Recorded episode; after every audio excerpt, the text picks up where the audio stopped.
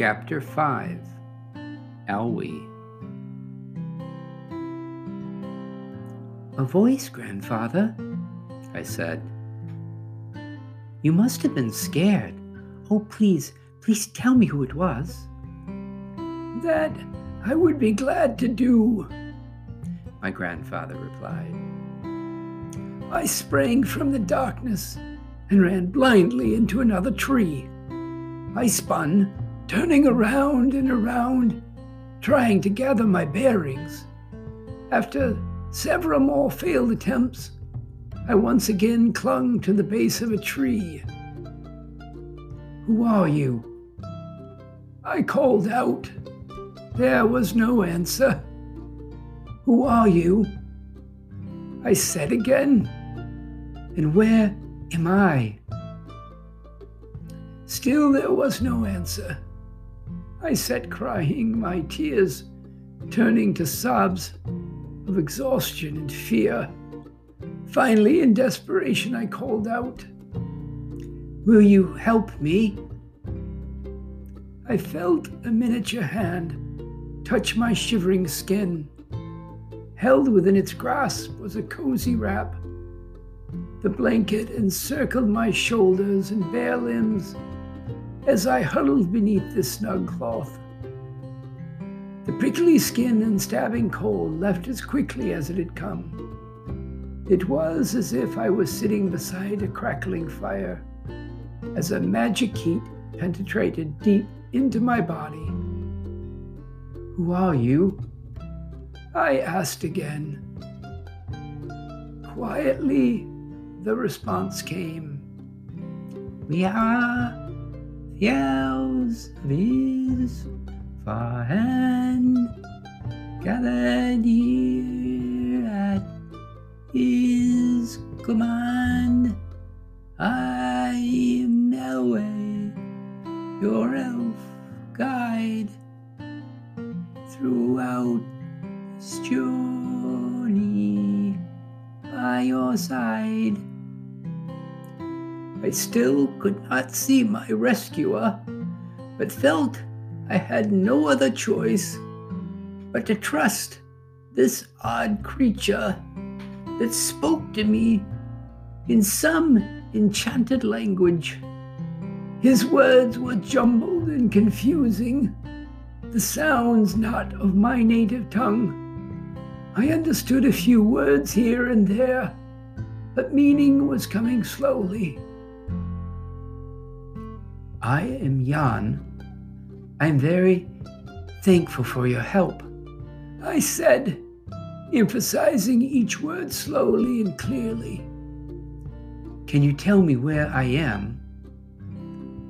The strange voice continued. You are near my village square. Many friends are gathered there. I was beginning to understand this odd, fascinating language.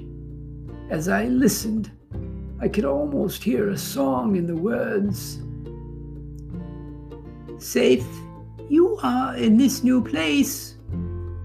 He continued, Fear you not of our small race, but I can't tell you where you are, if you are near or if you're far.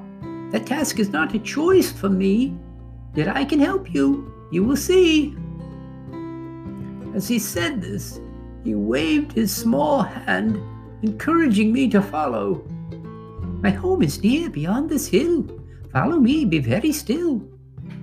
He whispered, Just beyond the last branch there, cross the field and up the stair.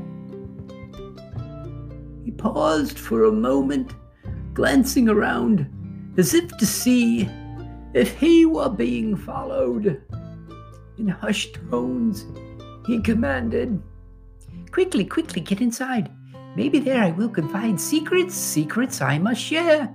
Come with me, I'll take care.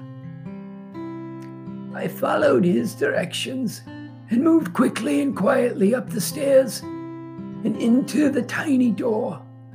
My eyes, now fully recovered from their encounter with the tree lights, took in the home before me. His humble wooden lodging was round in shape and appeared to be covered in some kind of tree bark.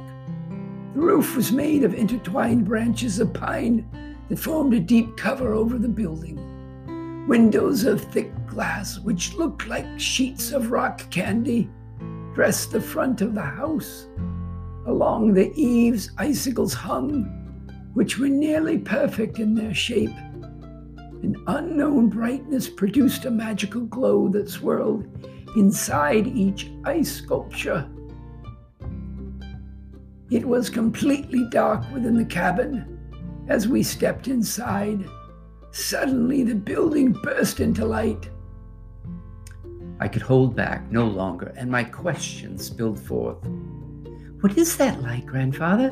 Where does it come from? I thought it was Revangelet. But how does it get into the cabin? Well, I suppose I cannot blame you for asking questions this time. My grandfather chuckled. I have told you much, and you have listened well. If you will listen for just a bit longer, you will soon discover not just the mystery of the lights, but the greatest secret in the world. My grandfather's story continued. Elway stepped into the cabin. For the first time, I could look fully at my rescuer. He was but a child, small in stature with a cherub face. Big round eyes, deep green in color, stared back at me. Each twinkled with an intensity the likes of which I'd never seen. His nose modest and round at the tip, turned up just a bit. His face radiated a glow that made me feel I was in the home of a friend. He was dressed in cottony knit stockings that ran the full length of his legs. A similar top protected his arms. Over all of this, he wore a forest green coat lined in fur and secured with a broad belt around his middle. Why would a child be running around in the middle of this winter world? I wondered. As he took off his hat, I realized I was not in the home of a child at all. His ears, large for his size, emerged from his hair. They were narrow and long, almost pointed on top. His first words came back to me, and I understood. We are the elves of this far land. This fascinating creature was indeed an elf. As we moved further into his tiny home, Elway continued. Come and settle by the fire. Warm it is. You will desire to linger here beside the flame. Tell me why this place you came. He was speaking more rapidly than before with urgency I did not fully understand. Never have we had your kind. Shocked was I when I did find you lost among the forest deep. Talk, and then we both shall sleep. I thanked him for his hospitality and for rescuing me from the cold. He brought me a pleasant peppermint drink that bubbled and foamed in the cup. My fear was now fully gone as I relaxed by the fire, allowing the toasty wood heat to penetrate my limbs. I had so many questions to ask, so many thoughts, but the heat and warm winter drink were intoxicating. I was soon asleep on the soft fur rug that stretched before the fire. As I drifted, I thought I heard the creaking of the cabin's door again and again and again.